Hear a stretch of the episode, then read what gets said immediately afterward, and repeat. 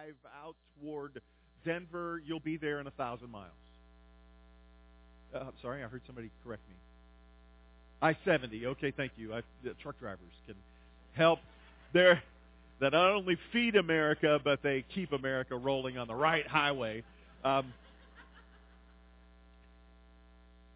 so, so, so you know, you, you, you. I just want you to kind of get a, a, a catch a glimpse for what they went through. Only th- there were no interstates. There were no quick ways to do anything. Um, in fact, this would have taken them months and months and months of travel to come from the east to see this newborn king. So uh, let's let's just dig into the story for a minute and and walk through this. Pat, we're going to look at it. It's going to start first verse of chapter two of the book of Matthew. Um, I'm going to be reading out of the Holman Christian um, Bible, Holman Christian Standard Bible, I guess I think is the actual way that it is. Um, before we we start reading, let's let's pray together. Father, I, I ask that you help us to unpack truth today, and and Lord, I don't. Lord, I'm I'm more concerned about our doing truth than knowing truth if that makes sense to you, Lord, I pray that you can help um, kind of make that happen in our lives. Because, God, we don't need to know any more than what we already do, but we need to do a lot more than what we're currently doing. And so may the truth that is contained within your scriptures change us that we might live this truth out in front of the people we work next to, the, the folk that we see at the stores and the restaurants, and yes, even those that hang out in our own home. May we be the bearers of truth and the livers of truth. And I thank you for that in Jesus' name. Amen. So let's just look at the first two verses um, of chapter 2 in Matthew together.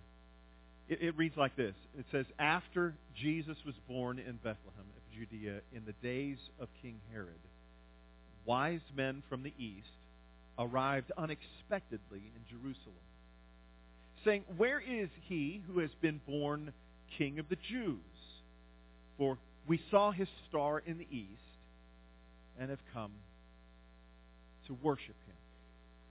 Okay, last week we talked about the shepherds, and we were um, kind of, we, we saw that there was this great light that appeared when the angels appeared. That there was, if you remember, the that that angels are clothed as in lightning. It's talked about, and and potentially what these people all the way in Babylon saw was this light that appeared over in the direction of Jerusalem. Now, the folks in Babylon had been exposed to the teachings of of the, the Hebrews for years and years and years. And so the potential is is that they were looking for something that would kind of indicate that that what they had heard from the slaves that were living in Babylon through the exile uh, perhaps had been something that uh, where, where truth could be discovered. Well, we recognize from this passage that that here they are. Um, they they saw in the days of King Herod that there was this this uh, amazing thing, and they pack it up and they journey. Now, do you notice in the last two words here, their whole purpose to come? I'm saying, why did they do this? And your answer would be, they came to worship. That was their reaction. They, they came to this, this whole reason to say, I'm going to leave my home I might not ever get back. This is not the days of safety. This is not the day when you can just pick up and go somewhere and say, yeah, I'll get there. It's the day that you pack up and you go somewhere and you wonder whether you'll arrive. You wonder whether you ever see your family. They have left everything in order to worship. there is this great need somehow within them that says, I need to worship. You know, I, I wonder about me sometimes. I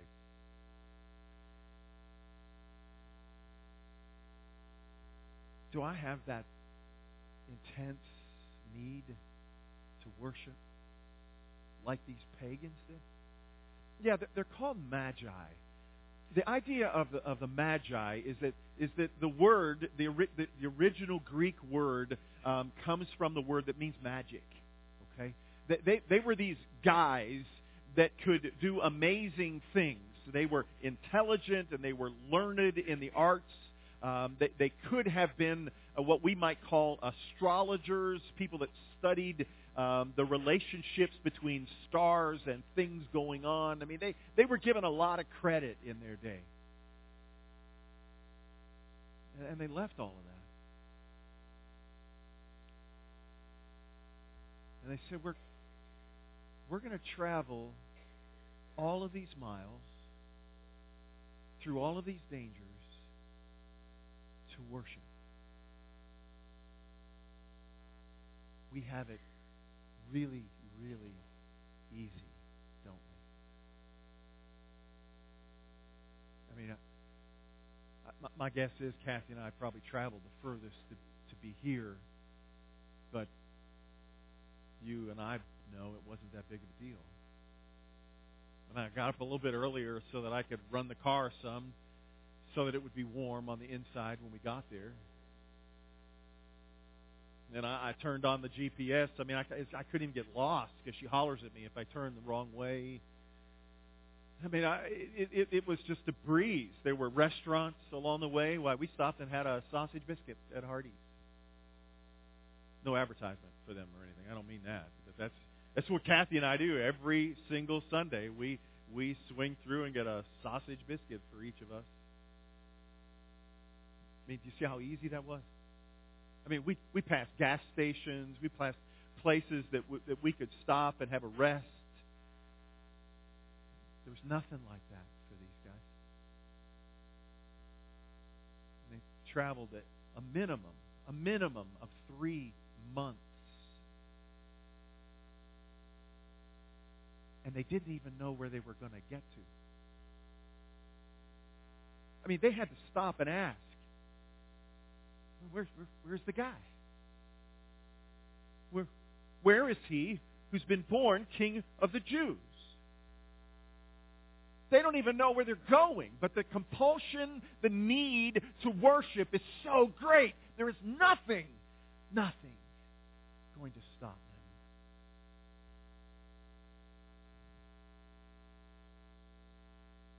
Why was this like this? And why is it so easy for us to kind of go, you know, I'm on vacation. I don't think I'll go worship today. Why is it so easy for us to kind of go, gee, I got a bit of a cold. And uh, I'm, I'm a little a little out of sorts today. I don't think I'll go worship today. What is it? What is it? And, and, and you know, we, we might could say, well, they, they believed more in the reality of Christ. And I, I would say, why? Because they saw a light in the sky?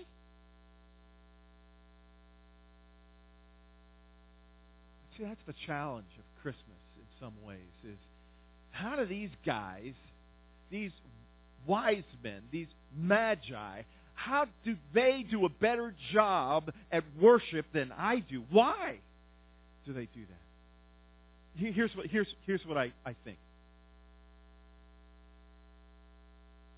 If Jesus is real, I need to be passionate about worshiping him. I mean, I, I need to be so passionate that there is nothing going to interfere with my worship. Nothing.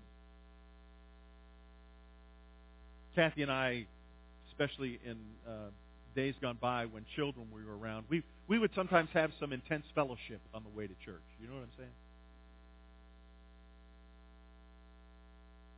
And it was typically just because, you know, we're running late or or we, we've struggled to, to get some things together. I mean, there's there's just these these things that happen. And I mean, have you ever walked into a church building and you've allowed stuff to interfere with your worship? I mean, whether it's you, you walk in and you go, gee, I worship band today. Didn't they stink? They didn't do a song I like. Or, or, or we, we have some brief run-in with somebody that we're not fond of that comes to the church, and we let that interfere with whether we worship or not. Jesus is real. I need to be so passionate about worshiping Him and nothing, absolutely, positively, nothing can interfere from that. I, I want to ask a couple of questions this morning, and, and I encourage you to wrestle these questions and find answers to them. And here's the question. Your life, is worship a habit? An afterthought?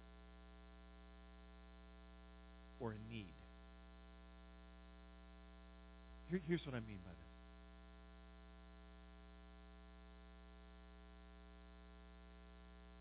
Sometimes we as human beings, we, we become religious.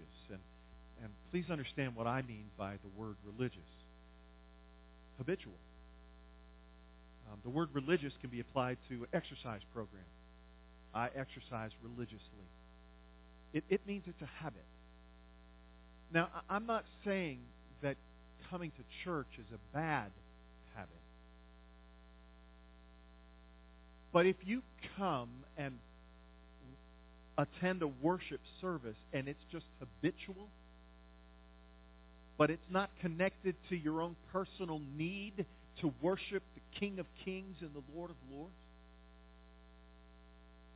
If, if you come and you're so disconnected from the king as you worship. In other words, it becomes about the song. It becomes about the style. It becomes about the temperature in the room. It comes about the setting of where you are. In fact, if I would make all you folks that always sit right over here, I'm getting to the point that I know where y'all sit. If I would come in and go, okay, all y'all, over here. You, you need to move. You're going to be distracted. It's going to be like, well, I don't know. I can't see as well without the light from the window. And I, I, I'm not sure the sound is different over here. And so you're going to be disconnected from that. And do you recognize we have to fight against the junk like that? Because that's exactly what happens is that unless things are just the way we think it ought to be, we can't worship. Is it a habit? Is it an afterthought? and, and I, I get it. I, I look out across the room and I see people are here just about nearly every single opportunity you have that we have on a Sunday morning. But for some, we can even come to a place like this. We can attend a worship service, but we don't worship. We're here because of different reasons. Sometimes it's just because we need people around our lives. And we have discovered that if we if we attend a church, that we can then have some folk that will welcome us and make us feel better about the stuff going on in our life. But worship is an afterthought. It's it, it's not primary focus at all. And and then there are the folks that are like the Magi. You would travel a thousand miles to worship the King. you would leave your homes not ever knowing that you would return again to worship the King. You would leave behind your spouse and your children and your bank accounts. You would leave everything to worship the King. Are we burning the place down? Is that what you were afraid of? Okay. That's what I thought you'd put this water here for was that I could be a fireman too. So you, you, you have to answer that for yourself. And and here's here's where I am, though. I I find myself waffling at times between a habit and a need. I mean, I I know you want me to have, be a perfect Christian. I mean that that that's what your desire is for whoever um, get, gets to be up here. And when you call your next pastor, you're going to desire that for him. Well, he won't be. He, he's going to be a man that's going to struggle. And I, I waffle at times. But I want to have in my heart this deep seated need to worship. And I don't want to have anything less than that. Now, if we if we go a, a little bit further in this passage, um, if, if we let's just look at the third verse because we, we kind of have to deal with this guy by the name of Herod. Um, when when the wise men came, they it, it makes so much sense to me that if you're searching for the king, you look in the palace, and so that's where they went to. And and so they ask, "Where is the king?" Now you know the East, the Middle Eastern greeting when you greeted the king is, "O King, live forever." That's how you, you addressed the king. That was the first thing you said. Now, you can imagine when the wise guys come and they knock on the door and they say, Where, where is he who's been born king of the Jews? You're not saying, Oh, king, live forever. In fact, you're saying, Oh, king that's currently on the throne, you're about to be gone. That never goes well with people in power. And, and so we, we have this, verse 3, it says, When King Herod heard this, that they were looking for the king, he was deeply disturbed and all Jerusalem with him. Have you ever heard that phrase that says, if mama ain't happy, ain't nobody happy? Well, if King Herod isn't happy, isn't anybody happy? King Herod made his bones um, basically um, by killing Jewish uprisers who were fighting against Rome. While, while, the, while, the, while Herod was part of that Middle Eastern place, he, he sided with the powers in Rome. I mean, he, he was such a, a power-hungry guy. He invited the high priest. The high priest's name was Aristobulus at the time uh, the high priest was speaking against Herod. He was he was kind of driving the people not to trust the king very much, and and so so King Herod invited Aristobulus to this grand party, and then he drowned Aristobulus in the pool of the fountain. King Herod had multiple wives, and according to his, to history, we know that he killed at least two of them.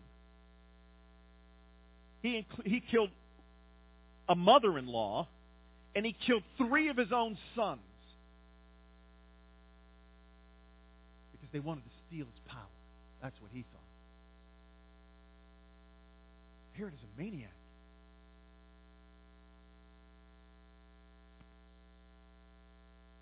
There was a point in Herod's life that he thought he was going to die. And what he recognized was is that when he dies, nobody is going to be sad. And that bothered him so much that he had all of the leaders in Jerusalem arrested. And he had them brought into the hippodrome. And he gave his army these orders.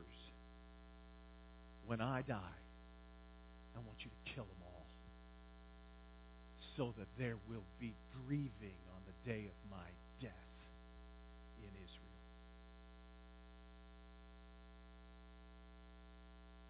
Herod is evil.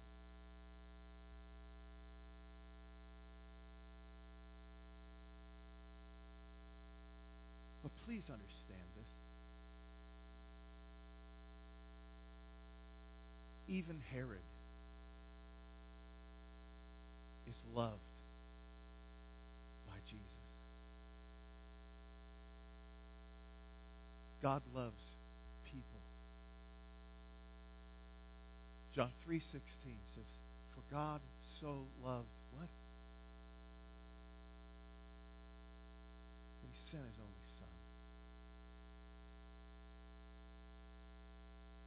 And Herod has this grand opportunity right here. When he hears that the king is coming. And, and the Christmas reaction here is this, this challenge I see. It's a, it's a challenge to change. Herod has this opportunity, maybe the only opportunity will he will ever have, to side with the things of God or to continue on in his own path. You know, all of us have those same kinds of challenges in our lives. You know, we love things when they go the way we want them to, don't we? I mean, I, I don't know about you. I am really selfish. I love getting my way. Ask my wife. I just love it. And, maybe you're like that, and maybe you don't want to smile about it, and maybe you don't want to admit it. But that's every one of us in the room.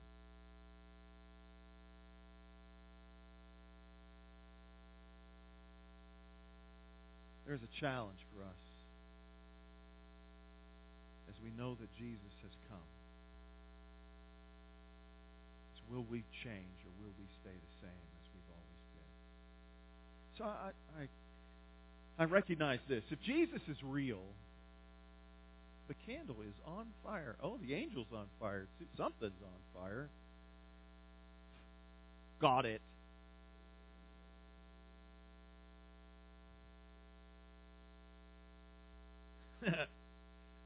not one of those. Is it's not going to come right back on, right? I've seen those. If Jesus is real, then my ways need to reflect his ways. Now, what does that mean?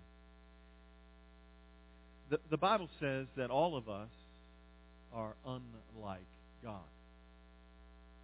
That there is a point that we are, in fact, the opposite of God. We are one of we are the enemy of God, the Bible says.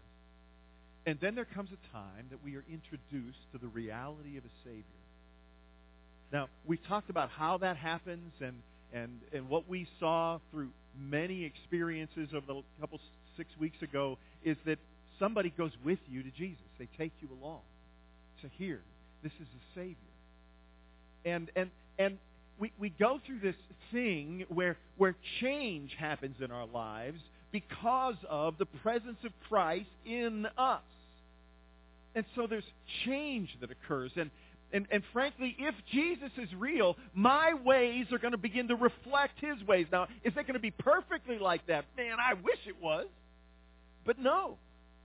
No, there's still going to be an awful lot of Bob squeezing out of the cracks. There's, there's an awful lot of stuff that my, my selfishness is going to overflow on. There, there, there, there's going to be times that I don't look like Jesus, but, but my ways are, are going to begin to. You're going to see it where it begins to reflect Jesus' ways. I, I, I, I see that in my life. Not as much as I'd like, but I see it. So let me ask you to ponder the question then. How have your ways changed because Jesus has come into your life? Please know this. If, if you say, I have a personal relationship with Jesus, and you don't reflect any of Jesus' ways,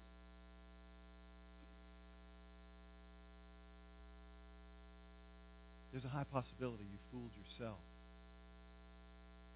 You don't have a relationship with Christ at all. Jesus is in the transforming business.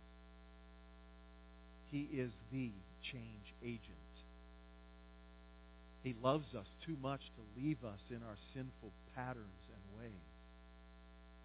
He has come on that day that we accepted Christ, and He has implanted within us the Holy Spirit of the living God. The same power that raised Jesus from the dead lives in you. And if you think you can stay the same with the power of the Holy Spirit inside of you, it ain't so. You can't help but be changed unless you do not have the Holy Spirit living within you. And you've just simply turned over a new leaf. And you've turned that leaf over and you've felt a little bit better about yourself, either with your addiction or or your your anger management or whatever that might be. If Jesus is a part of your life, you can identify how your ways have changed because Jesus has come into your life. Do you know what kind of makes me angry at the enemy? Is that he fools so many people into thinking they're saved. He fools them.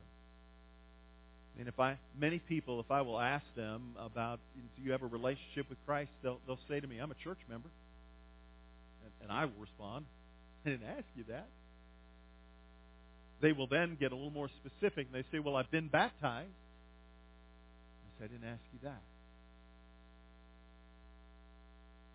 This is about a personal relationship with the Lord that changes your life. And if you don't have that, don't you sense on the inside that you want it? Don't you, don't you recognize that there's more to life than this? Don't you kind of feel that you've been spinning your wheels at trying to keep everything on the right track, but you just can't? Maybe today is the day that you break free of what the enemy is attempting to get you to do. And that is, he wants you to live in mediocrity. He wants you to live in this, this circumstance of which you feel like most of the time that you're okay. And you can say while you're in this good health circumstance of your life, I hope I'm going to heaven. You don't have to hope.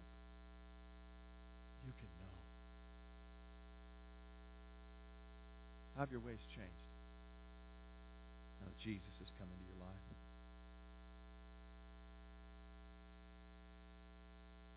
What Herod did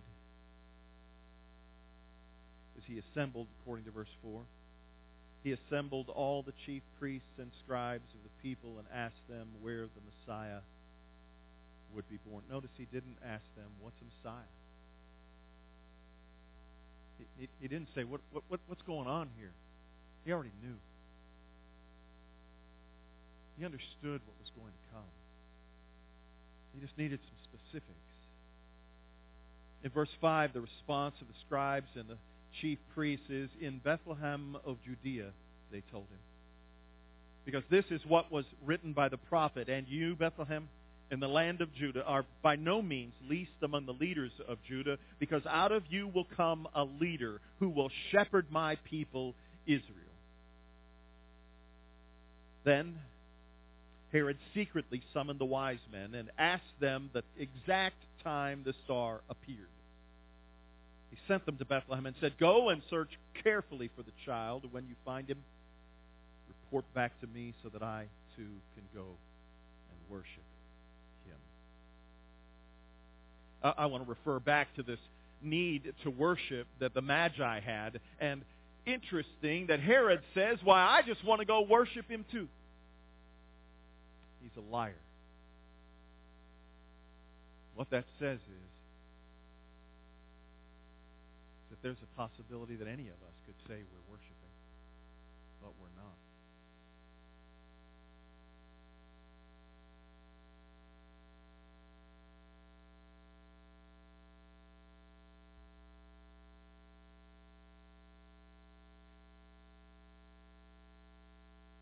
Herod didn't want to worship. In fact, we are not going to be able to read this rest of the passage. We'll run out of time by then, but we will discover that Herod sends his soldiers out into this area. And he has them put to death every child two years old and younger. is one of the saddest passages of all of Scripture.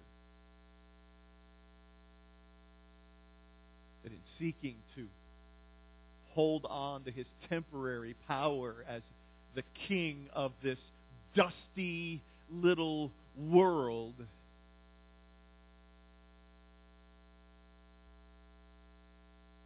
he would murder all of the babies of Ramah. The Bible says there is great weeping and mourning. Because he wants to snuff out the life of the Messiah. You know, I, I think about this and I recognize just how great our God is because there is nothing that can thwart the plan of the King. Nothing. There is no one then or since and will never be that can stop God's plan from unwrapping itself. Jesus will run, one day return in power and great glory. Satan has done everything he can to eliminate the king. But when Jesus died on the cross, he said, It is finished. It cannot be taken back. It's done. Paid in full.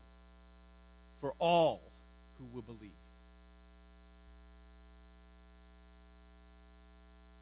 In the eighth verse, he said to them, Go and search carefully for the child. Go and search carefully. You know, they didn't he didn't have to tell the Magi to go and search carefully. They've been doing that for three months. They've been planning how are we going to figure this out? How are we going to know where the king is? And so they, they do a bit of detective work and they go to the palace and they hear where the baby was to be born so their Christmas reaction is this serious searching for the Christ. You know, I, I, I went through a time in my life that I looked for God. In fact, right before I got saved, I went to a church service for one of the few times in my whole life. And all I heard the pastor say that day was, if you seek God, you will find him. We went back to our home, I asked Kathy, how do you look for God? And she said, I, I look in the Bible. Man, I didn't know anything. I didn't even know to do that. So, so she lent me her this little Bible she got on the day she was baptized. Had the, the white Bible had the little zipper around it. Maybe if you guys have ever seen that. I got up the next morning, an hour before I was supposed to go to work, and I, I sat on our couch in Clio, Michigan. And I opened up the Bible. I don't even know where I opened it to. But I just said these simple words God, I'm looking for you.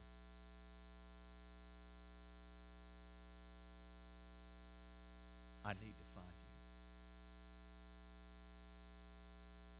Do you hear how powerful that is? Do you hear what that would sound like resonating in the halls of heaven? When the very people who God created for his glory, with the very people that he sent his only son to die for, will say, God, I'm hunting you down. I need you. I have been a father for a lot of years now, and I have never wanted to disappoint my children. And if I, as an earthly father, who is filled with sin and tainted by the world that I live in, have no desire to disappoint my children. Imagine what the Heavenly Father does when he hears one of his children say, God, I'm looking for you.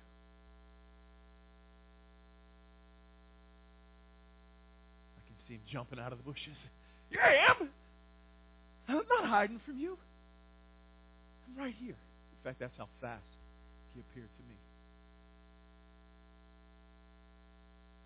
And from that moment, my life has been transformed and changed, and he's still changing me. But this serious searching is what God wants. The, that, that scripture in the Old Testament when it says, "If you seek God, you will find Him." There, there's a caveat attached to the end that says, "If you if you seek Him with all of your heart, you can't you can't be hiding back some things. You can't be no. I only want you to fix this area of my life, but I want you to leave the rest of me alone. There has to be a, a full sold out search. It's a leaving of your family. It's a surrendering of your position. It's throwing yourself at the mercy of the one who gave himself for you. You seek God like that, and you will be changed. Most of us don't like full surrender stuff. We want to hold out. We want it to be on our terms. Please understand this. Nothing is on your terms in life. Nothing. All the things that you think you're getting your way with are an illusion and a lie. It's Satan making you feel like you're in control. We're not in control. Every breath we take is, is a gift of God. Everything we see with our eyes is all by His grace. Nothing happens because we make it happen. And when we recognize that, and we begin to search for the one who is, is in control and the one who does have meaning for us, things begin to change. You know, the reason that I look for Jesus says more about me than anything else. I, I, here, here's what I want to ask you. Have you looked for Jesus? And, and, and if you looked, then why? Why? Because here, here's a couple of reasons that I, I think that, that we end up looking for Jesus. The first one is we, we look for Jesus for what he can give us. We, we, we look for Jesus because he's, he's Santa Claus in disguise. That he, he grants all of our wishes and all of our hopes and dreams. You hear a lot about this if you listen to certain television preachers. They preach this health and wealth idea of Christianity that if you have this relationship with Jesus, you're not going to want for money. Your health is going to be in good shape. You're going to do all well. Look, everybody who believes in that gospel dies. So apparently it doesn't work so well. What are you looking, what are you searching for with Jesus? If you're, if you're searching for him because of what he gives you, you are missing it.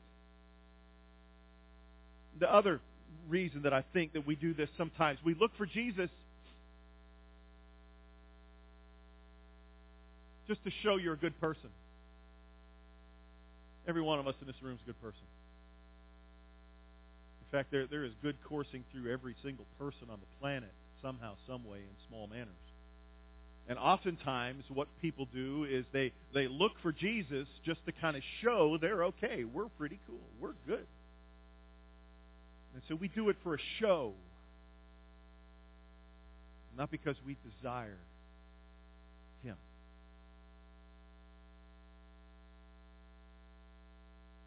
When I sat on my couch in Clio, Michigan, I knew I was going to hell if God didn't do something in my life. I don't say that with you as some kind of past, I mean, I mean a, a future look back at the Bob that was sitting on my couch. I had those exact same thoughts on my couch. I was a sinner and I was a good one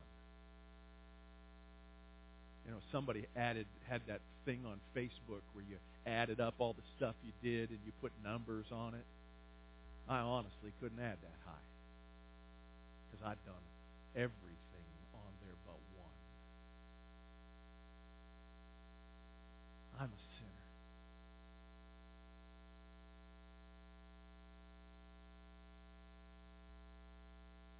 And when I look to Jesus,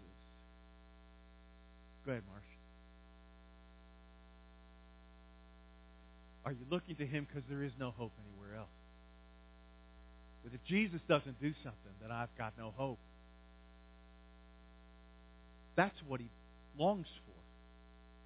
That's what he desires from us is the recognition that there is no worthwhile thing within me. That's what the Bible says, isn't it? There is none righteous, no, not one.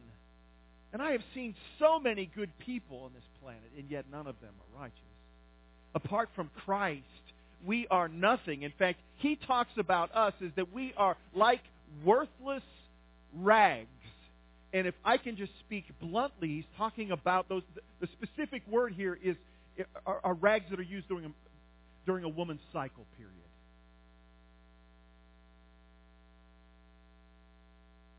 We're worthless. That's the best of us.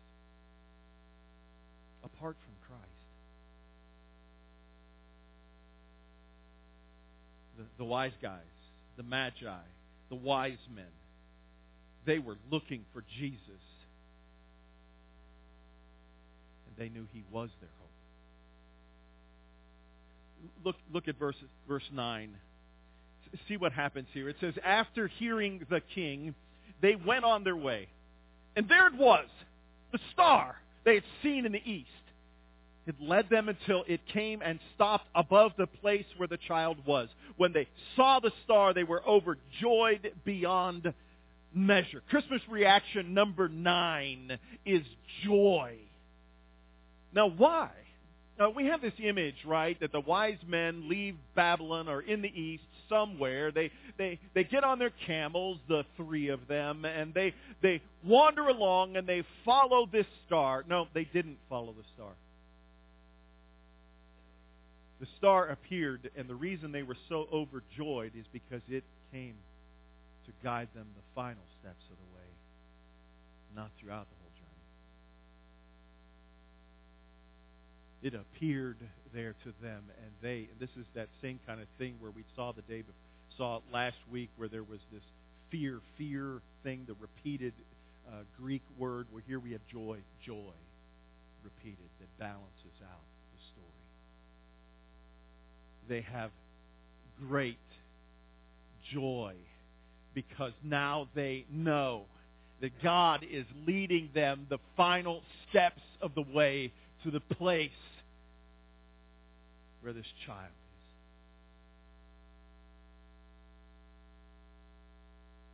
There is no human experience that compares to discovering the reality of Christ. Not a single one. When I was in the drug culture, um, the, the reason you do drugs is because it elevates your consciousness. That would be the, the intellectual way to say what it feels like to get high. You're changed. You're different. You feel good for a moment. And in fact, we we would talk about it in our little circle that I was in about that we were in search of the eternal buzz. We wanted to feel that way all the time. The only problem is drugs are a lie. Alcohol is a lie. It's a teaser. It gives you a moment that's like that, and then there's this crash and burn. It doesn't last.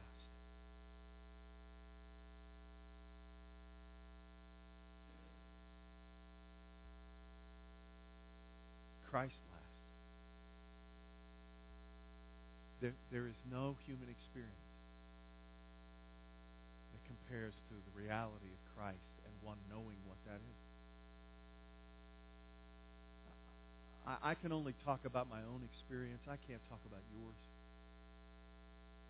But from the moment I knew Christ was real, I sold myself out for him.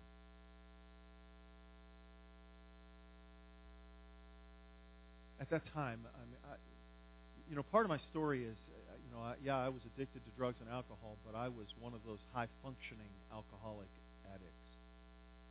I was the general manager of a construction company, multi-million dollar construction company at the time.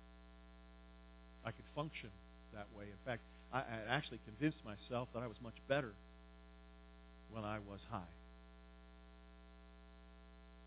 I mean, I had stuff. It, it, it wasn't that, that we were poor and and throwing life away as the world would look at it. The world would look at it and say, "Those folks got it. They got it." But nothing compares to the reality of Christ.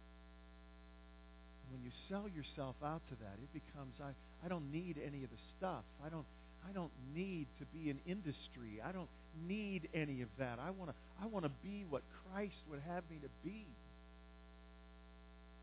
I mean, what are you doing now? I mean, I mean, are are you able to say I am doing what I'm doing because Christ, I am honoring Christ in the way I live my life? And it doesn't matter whether you're on a construction site or working a machine. It doesn't matter where you find yourself, but we can be the hands and feet of Jesus. We can be sold out to the King. But there are many of us we're not. Our, our, our lives at work and our lives at church are so different. You do recognize they should be the same, right? We should be the same. And our language should be the same. The same words that we speak here should be the words that we speak out there. Okay. The reality of discovering. So, so I just, I just want to ask you the question: Have you discovered the joy of knowing the reality of Christ? Have you discovered that? If you've not, don't leave here without that. Don't. Don't, don't, don't, don't, don't. Verses 11 and 12 take us to the end of this passage. Uh, it says, entering the house. Oh, by the way, when we set up our nativity scenes at home, you, you kind of have to put the wise men on a dresser over somewhere else because they don't end up at the manger at all. The word here is house. Not a manger. It's going to talk about the little child, and it's, it's a toddler. It's different words in Greek. It's not the same as an infant and Herod had all the babies killed that were up to two years old. I mean, there's there's a reason. I mean, and it takes time to get from Babylon to where they were. So just know that that you know, don't let Hallmark tell you what the Bible says. You you know what the Bible says by reading it yourself and figuring it out. It says, entering the house, they saw the child with Mary, his mother, and falling to their knees, what did they do? They, say it for me, they worshiped him. They've been working for three months for this moment. This is what they gave their lives for, for this moment. To fall on their knees and to worship this child. They then, after they worshiped, they opened their treasures and presented him with gifts, high, very expensive gifts, gold, frankincense, and myrrh. And being warned in a dream not to go back to Herod, they returned to their own country by another route. The, the, Christmas reaction number 10 is amazing sacrifice.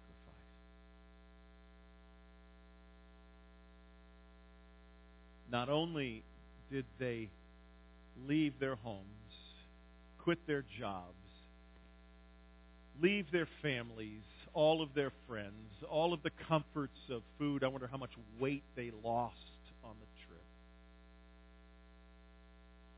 But they carried stuff along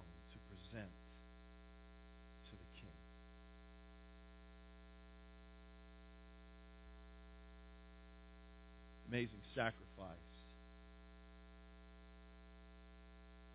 It's not even cover what these guys did. Can I ask you a question? What kind of sacrifice are you making to the King?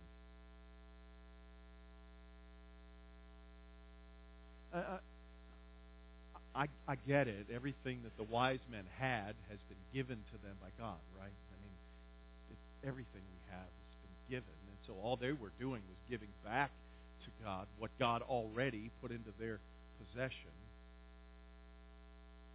And that's the same thing that I'm asking us. What, what, what's our sacrifice? In fact, the, the truth of the matter is that that the reality of Christ calls me to live as if life isn't about me. It's not about me. It's about what God does through me. And with that, I have a confession to make to you. For six weeks, we did a thing together that we said going together. And, and I encouraged you to go to your your neighbors and your friends and the people that you know and, and just speak with them. And when they get to a place that they begin to talk about the struggles of their life, then tell them about Jesus. That's your open door. But here's what happened.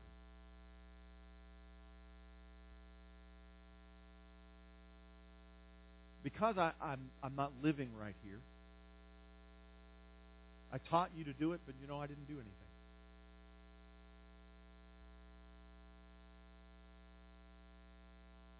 I've, I've done those things in the past.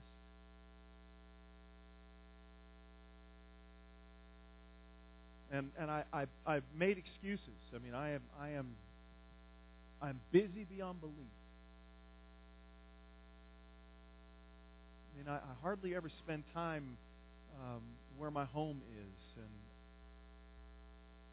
I, I, I just I made excuses. Maybe they're the same excuses that you make. I was listening to a guy by the name of Jeff Iorg. Jeff is the president of of Gateway Seminary, used to be Golden Gate Seminary. And God convicted me of this and challenged me, would I admit it to you guys? And so I confess to you, I failed. I failed. But you know what I've discovered about God? He knows I'm going to fail. And what God wants, it's like, okay, you fell. Are you going to get back up or are you just going to lay there? I'm going to get back up. In fact, here's what I'm going to do. I'm going to make fudge. Think you're say, what? I'm going to make fudge. And if you'd say, are you a good fudge cooker? No. I'm going to make fudge. I'm going to make 10 plates of fudge. And next Saturday, I'm going to take them to 10 of my neighbors. I'm just going to introduce myself. I'm going to wish them Merry Christmas. And I'm going to put my phone number and ask if there's anything I can ever do for you. Call me. And when I see you again, you need to ask me. You need to hold me accountable for doing something.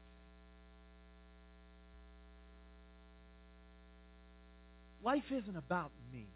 It's not about how tired I get. It's not about how overworked I feel. It's not about me. Life is about people knowing Christ, having the opportunity to go to heaven instead of hell. I am so concerned that the streets of hell will be lined with good people. that Satan has fooled into thinking they have a relationship with Jesus.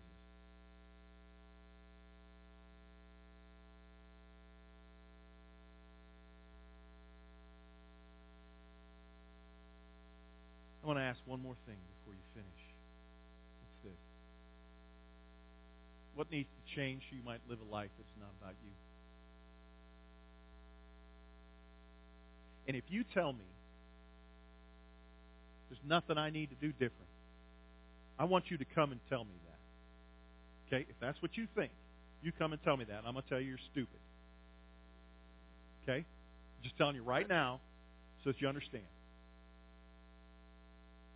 There are none righteous, no, not one. We are all in a process. We are all being changed into the likeness of God. But none of us have arrived. That's what Scripture would say to us. But you know, if you walk out of this room today and you don't identify something that you need to do, that there's not something that you can say, okay, I need to see this changed in my life, that I can make, that life then is not about me, which makes it about somebody else, you understand. Remember this. God loves people more than anything else. And you recognize there is only one thing that God has asked you to do to go into all the world and make disciples.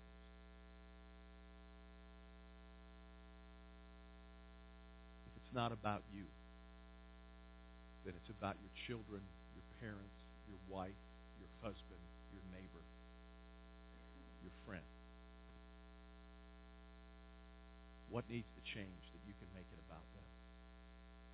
Father, I thank you very much for the opportunity we have to be in your house today. I, I, I thank you, God, that you are hard at work trying to change us. I'm so shocked, God, that I can be so stinking stubborn. I I ask forgiveness for those times that I think, well, I, I've got this figured out. I'm doing pretty good. Lord, I pray that you keep me uh, that you keep me pliable. I pray that you never get so frustrated with me that you quit trying to fix me. I pray that you always enable us to get up again. Lord, I ask for every one of us in this room, don't let us leave here the same as we came. God, we're all your people. You love us deeply. You love us with the life of your Son. And God, you know which ones of us in this room have been fooled by the enemy. You know those ones that are fooled because they, they think they're religious and that's got to be good enough. They, they think that it's okay because they're better than most people that they know. God, please, you know those ones. And may your Holy Spirit right now break through the, the, the mind that we have kind of covered over to protect us from truth. Might your truth, as your word says, the truth will set them free and that you are the way and the truth and the life. Nobody comes to the Father except through you. So I pray that you do that. God help us. we need your help big time. And I thank you for that in Jesus' name. Amen. The worship team is going to come and they're going to sing a song. And, you know, how do you respond to God? You know, what, what, what do we do? And, you know, I, I think there are lots of ways to think about it because I think about my own life. Sometimes I've, I've had to come forward and to pray. Um, I, I've had to make a movement that says I'm serious about this. I can't just let it happen. I, I've just got to do something to make that happen. There's other times that I've stayed right where I am, but I've leaned over and I've grabbed the person next to me and I've said, hey, this is what God's dealing with me about. I want you to hold me accountable to this. That's a scary thing for most of us. We, we don't like people telling us, well, of having to be accountable, where we that where somebody's going to ask us, okay, dude, did you make the fudge? Did, did you take it around all the people? Did you do what you said you were going to do? We don't like that. The reason I can say that is because I don't like it. Because I know you guys are going to do it. I see some smiles out there of people that are going, yeah, I'm asking that rascal. So sometimes I've I've had to. I, I know me. And know that I need somebody to be looking over my shoulder. So I'll say something to somebody. Other times I don't say a word to anybody. You leave here the same as you came, though, it's your fault. And you bear that to the gates of eternity. That you didn't do anything. It's up to you. You have the right. God gave you that right to ignore him, to be your own king, to be the ruler that you established on the throne of your life. God gave you that right. Don't be a fool. You're not in control of either. Let's stand and make decisions. If you want somebody to pray with you, I'll be standing right over here um, and would love to pray with you if that would be something you'd like.